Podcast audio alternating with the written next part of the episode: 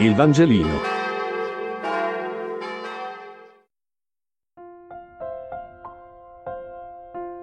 Martedì 15 settembre.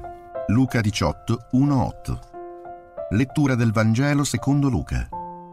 In quel tempo, il Signore Gesù disse ai discepoli una parabola sulla necessità di pregare sempre, senza stancarsi mai.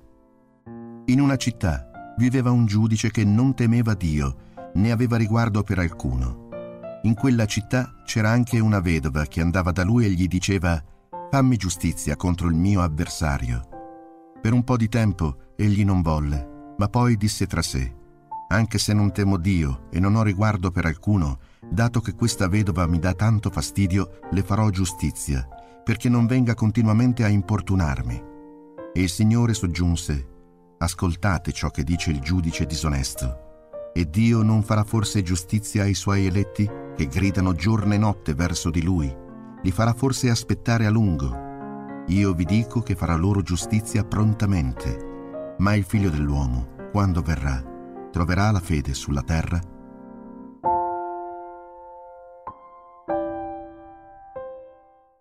Credo che la parabola di questo Vangelo sia in sé molto chiara e difficile da commentare mi viene soltanto in mente un'altra storiella molto simile a questa raccontata da Gesù e molto diffusa nell'antichità romana eh, riguardante l'imperatore Traiano eh, che così tanto colpisce Dante da inserirla nel decimo canto del Purgatorio.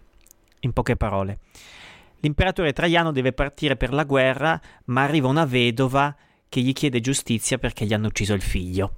Ma Traiano qui ha fretta e gli risponde che gli farà giustizia al suo ritorno e così cerca di disfarsene.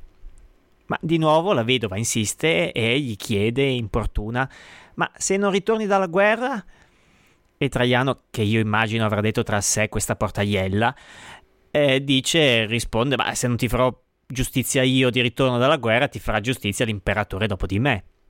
E allora la vedova, che non solo qui è insistente, ma è anche furba, dice, eh, parafrasando Dante, a che ti serve il bene fatto da altri se avrai trascurato il bene che dovevi fare tu? E così l'imperatore si convince, scende da cavallo e fa giustizia alla vedova.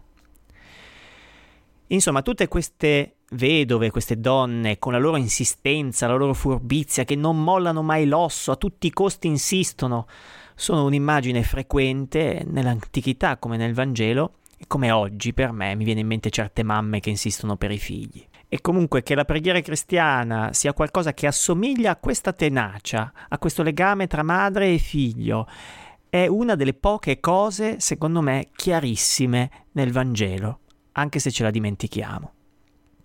Ed è solo questa la preghiera efficace, quella che Dio ascolta. Non sono quelle preghiere fatte una volta ogni tanto, o fatte per dovere o per scaramanzia, oppure quelle che mi viene in mente si leggono a messa che mi ricordano così tanto i comunicati stampa dell'ONU per la pace del mondo. No, si tratta della tenacia della mamma per un figlio malato. E questa è la forma della preghiera cristiana. Da Abramo che lotta con Dio per salvare i suoi parenti a Sodoma, non so se ricordate, no? Quando dice e se ci fossero cento giusti in quella città? E poi continua e se ce ne fossero soltanto cinquanta e soltanto quaranta, eccetera fino alla cananea del Vangelo che piange per la figlia che è malata e non molla finché Gesù non gli fa il miracolo, ecco, tutte figure di cosa sia pregare per Gesù.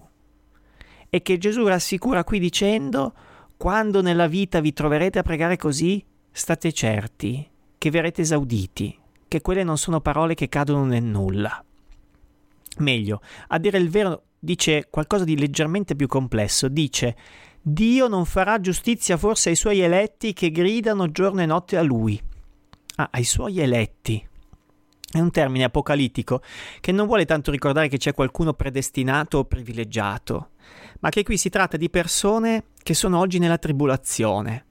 Sono i discepoli che vengono trascinati nei tribunali, sono i poveri delle beatitudini che attendono di essere consolati. Questi sono i suoi eletti. Ma il versetto finale ricorda che la vedova che insiste nella sua preghiera non è soltanto immagine di cosa sia pregare, ma è anche immagine della fede stessa. La fede non è tanto credere o no in Dio come un fatto razionale. quanto questo affetto, una passione tenace di bene che è l'opposto di ogni cinismo rassegnato. E noi che abbiamo inventato i credenti non praticanti, i patricanti non credenti, beh, forse tornare a qui è ciò di cui abbiamo bisogno. Il Vangelino. Buona giornata.